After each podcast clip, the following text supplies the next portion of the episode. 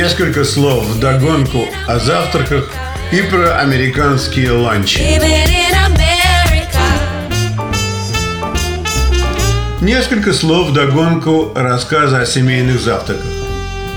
Наряду с семейными все еще бывают и завтраки одиночек. Кто же такие эти одиночки? Прежде всего, к ним можно отнести подросших детей, которые не живут больше под одной крышей с мамой и отцом. Они благополучно закончили учебу в универе, нашли себе работу и живут теперь, и делят жилье с приятелями или подругами.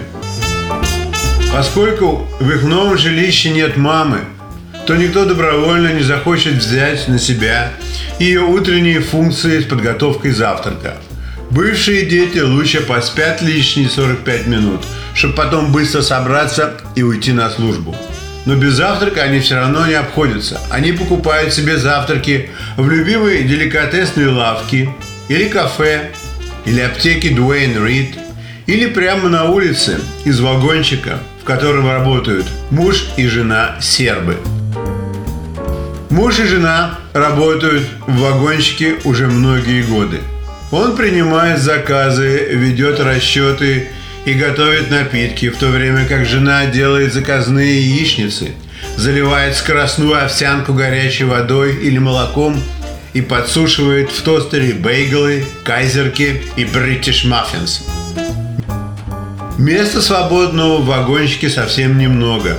Его едва хватает – чтобы разместить холодильник, плиту, пару титанов для воды и кофе, мешки с хлебобулочными изделиями и не всегда свежей выпечкой, коробки с прохладительными напитками. Все плоские поверхности заняты. Короче, тесно. Здесь не повальсируешь даже в одиночку. Мужу необходимо место для взмаха руки, чтобы с лихостью открыть коричневый пакет для отпускаемого завтрака – Пакет открывается с хлопком, как парашют, и отмеряет еще одного обслуженного покупателя. Но сербы рады своей американской действительности. Им больше не снятся кошмары о бомбежках Белграда. В 3.30 утра они уже на ногах по дороге к своему вагончику.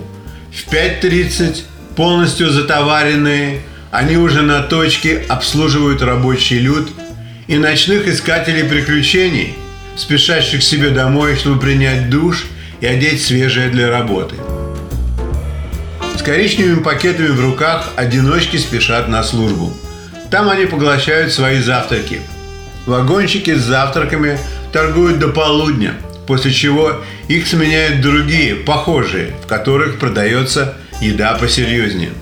Все вагончики, как и их расположение, узаконены городом и лицензированы – Точно так же, как и количество легальных такси в городе упорядочено, так и вагончики для продажи пищи.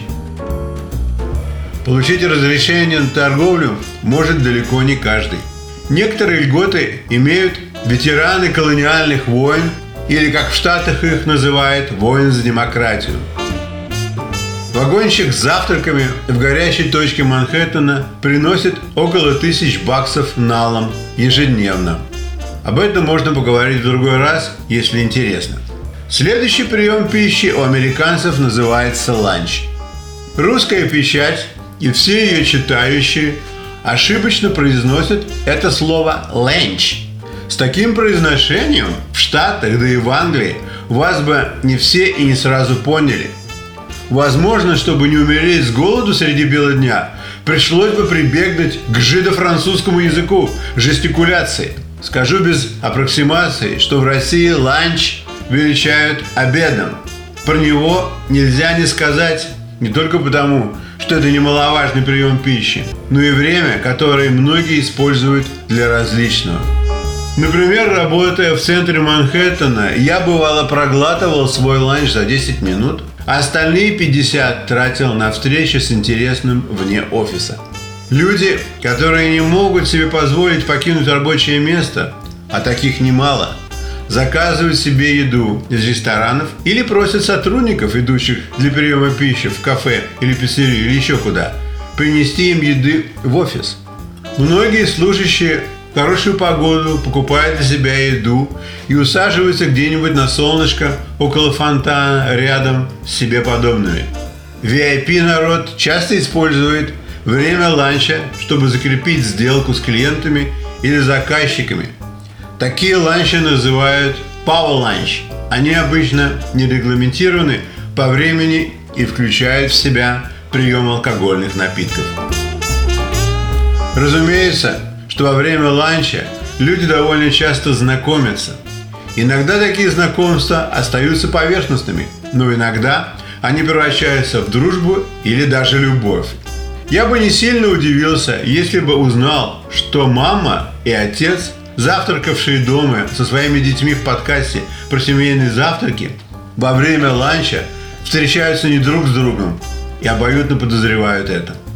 Мне приходилось работать с молодыми людьми, которые во время ланча посещали не только зубных врачей, как это делают многие, но и массажные кабинеты, как для общей релаксации, так и для хэппи-эндинга. Однако вернемся на минутку к пище, как таковой. Мне частенько приходилось делить работу и офис с национальными меньшинствами, такими как поляки, индийцы, русские, китайцы и греки. Большинство из них предпочитают приносить с собой ланч из дома. Если в офисе работали и румыны, то про чесночный запах из котлет русских сотрудников говорили, что они так борются с соотечественниками Дракулы в дневное время. Хуже всего пахла китайская кухня, да и манеры у них были зашибись. Они не понимали, что чавкать и рыгать не слишком принято в обществе. Даже если вкус пищи тебе предельно нравится, и ты не можешь больше сдерживать этого чувства в себе. Если их забирала беседа на кантонистском диалекте друг с другом, то из переполненных ртов их ламейн и чомейн вылетал, как китайские петарды в дни карнавала. Помню, как однажды хозяин нашей компании – минуя свою секретаршу, самолично запретил приносить такую пищу в офис и тем более ее есть. Индийцы тоже приносили еду из дома. От нее разило curry и другими специями за версту. Если они ели курицу, то она исчезала бесследно вместе с костями, как тот кролик в цилиндре фокусника. Но после еды они не чистили зубы со щеткой как это делают американцы, отцикали и жевали свои сандаловые веточки до конца дня. Что касается еды как таковой, то по-прежнему наиболее популярными блюдами для ланча я бы назвал сандвичи с различными начинками по желанию. Иногда к ним добавляют малую дозу супа и почти всегда картофельные или кукурузные чипсы. Продвинутые в здоровом питании часто берут себе только салат из капустных листьев и овощей, заправленных оливковым маслом и бальзаминовым уксусом. Те, у кого туго с бюджетом и фантазией, не круто, покупают пиццу.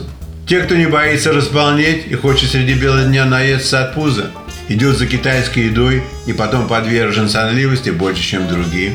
Космополиты, то бишь международные путешественники, часто едят в аутентичных, но не богатых ресторанчиках пищу, с которой они познакомились во время своих отпусков.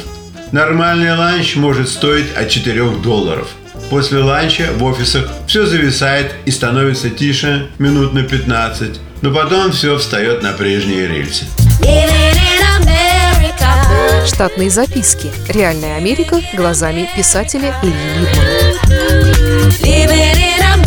Читайте книги русского писателя современной Америки Ильи Лиммана. В них живо и не скучно описываются нестандартные ситуации, происходившие с бывшими гражданами Советского Союза на фоне американского урбанистического ландшафта. Повести «Алиса» с Райкой, «Второе дыхание», «Время апельсина» и «Малыш 21 века» можно приобрести в интернет-магазине «Литрес» или на сайте писателя читаливы.ру.